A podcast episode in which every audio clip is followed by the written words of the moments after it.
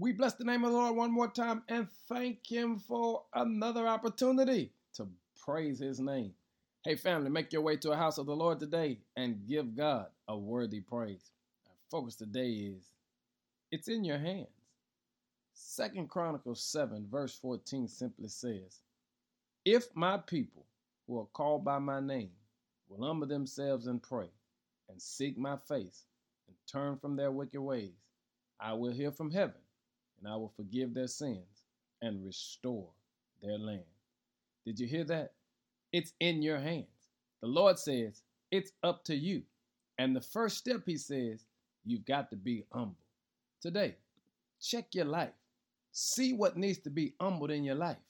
The word humble simply means to bring down the pride of another or to reduce him or her to a state of abasement.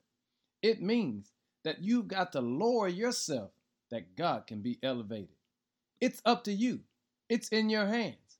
And the Lord says the first thing you've got to do is humble yourself. Hey, family, check your life today and see what needs to be humbled that God can bless your life. Be blessed today in an humble way and give God some glory. In Jesus' name, it's in your hands. Amen.